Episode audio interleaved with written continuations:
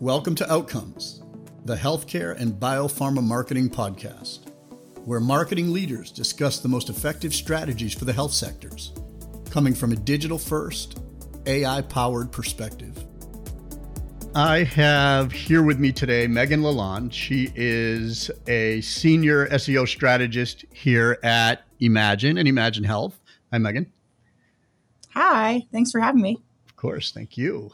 Um, I have asked Meghan to join me to chat a little bit about SEO today. That's her expertise. I still have been at this for for more years than I even want to say, but from from when I got into the whole digital and web world, and I still believe through today, SEO to me has always been and still is probably the most misunderstood kind of mysterious topic to marketers of all the things we do. Maybe AI is going to be similar to that too, where people are so intrigued with it. But until AI came along, SEO has always been this mystique and you know like like this thing behind the curtain that nobody really understands. And um, and so there's a lot to talk about. There's a lot of under, a lot to understand. And so what I've asked Meghan, and I'll turn it over to you, is is come up with a few things um, different ways that you recommend marketers think about and approach SEO. So, with that, Meghan. Yeah. So, I would say, first of all, Bill, you know, thinking about SEO in general uh, from a marketing standpoint is often different than what most people do because it is very much like the Wizard of Oz, the man behind the curtains. People aren't sure of how it works.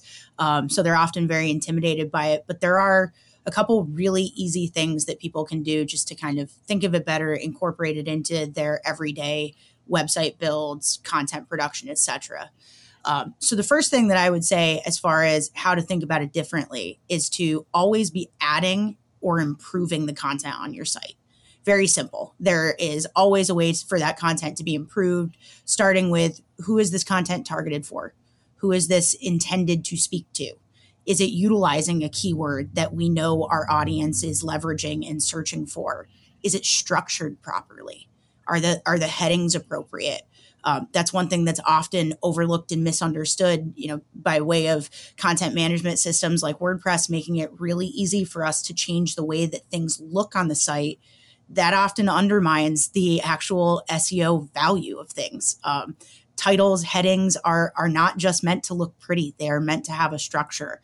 Um, so yeah, considering you know that your homepage is not always the front door to your site, at least for SEO and organic searchers, I would venture to guess that anywhere between fifty and seventy five percent of your users are not going to enter the site through your homepage. Right. Those those users are going to fall on an interior page that speak more directly to the services, the offerings that users would be searching for who don't already know about you. Mm-hmm. Um, so that's a big difference. That's a that's a huge difference. And again, just thinking about this in general is is kind of step one to admitting you might have an SEO problem. Yeah. Um, the second thing I would say is consolidating content that isn't serving you. So not all all content is good quality. Not all volume is good quality. Um, so just identifying and leaning on the analytics and the data to tell you that some of your content is not serving you offers you an opportunity to consolidate that.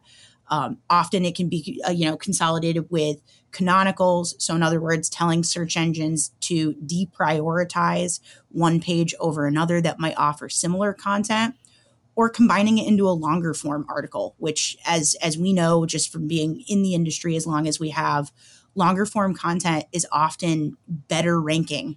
It often offers that kind of user experience or the, the vast amount of information that people who are sort of in that information gathering stage of the funnel want to have. I'm sure we've all seen it just by, you know, researching one thing or another. Rarely is it ever those short, you know, marketing phrase punchy driven pages that are being offered as search results. They're the lengthy, long, doom scrolling pages right. because we like to consume information. And um, so, so, yeah. Sorry to interrupt, but um, no. So more is not always better in that, as you're saying, length is good and and a lot of text and all that is good, but but it's it's you can't just make that generalization because you could have a lot of content but what you're saying is you need to be strategic in terms of knowing how to put it together consolidate put things you know integrated into single pages sometimes. And so so that's kind of what you're saying is is more is better in a way but it's not that simple. Yeah. And and quite frankly there's a lot of free resources that you can use to kind of identify what that content should look like. It can be as simple as going and searching out and looking at the top search results for a specific phrase that you know your audience is searching for. You can learn a lot by what your competitors are already putting out there.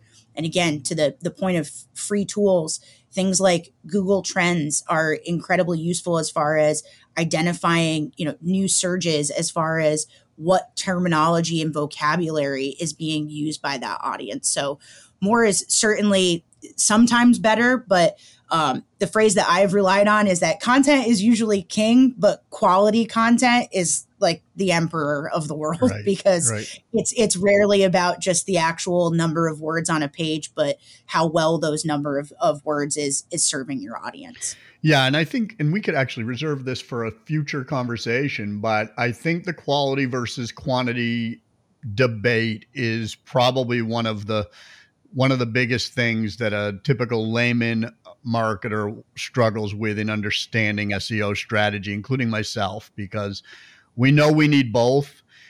We also know that all content isn't going to be gold. And yep. you know, and and I so I mean maybe that's a future conversation with us, but yeah. Yeah. I, I, and again, I think for me, just being, you know, familiar with the number of clients and in the range of industries that, that I deal with, it, does come down to that identifying which pages are intended to speak to your audience at different parts of the funnel. Right. Um, because you know kind of your main site structure is most often going to speak to somebody who's already familiar with your brand already familiar with your service offerings.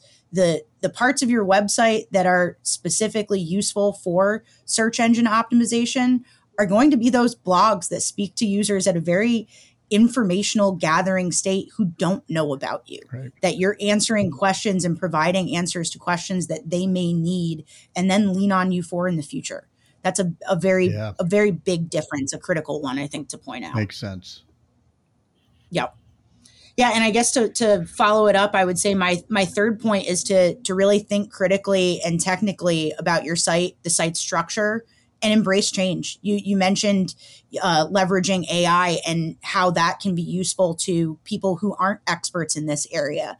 So leveraging AI to help you and assist you with things like keyword research, heading structure. If you aren't an expert, you don't have to be today. Right. Um, it's also really useful and we've used it ourselves just as far as writing structured data for your site. Yeah. Um, when I say structured data, I'm speaking specifically about JSON LD schema language that is essentially a header script that we add to the page that calls out very specific pieces of information on a web page for search engines, makes it really clear, uh, allows you to get things like featured snippets and those kind of enhanced search results listings mm-hmm. that we all know drive up user engagement as far as you know users being able to click through your site wanting to click through to your site.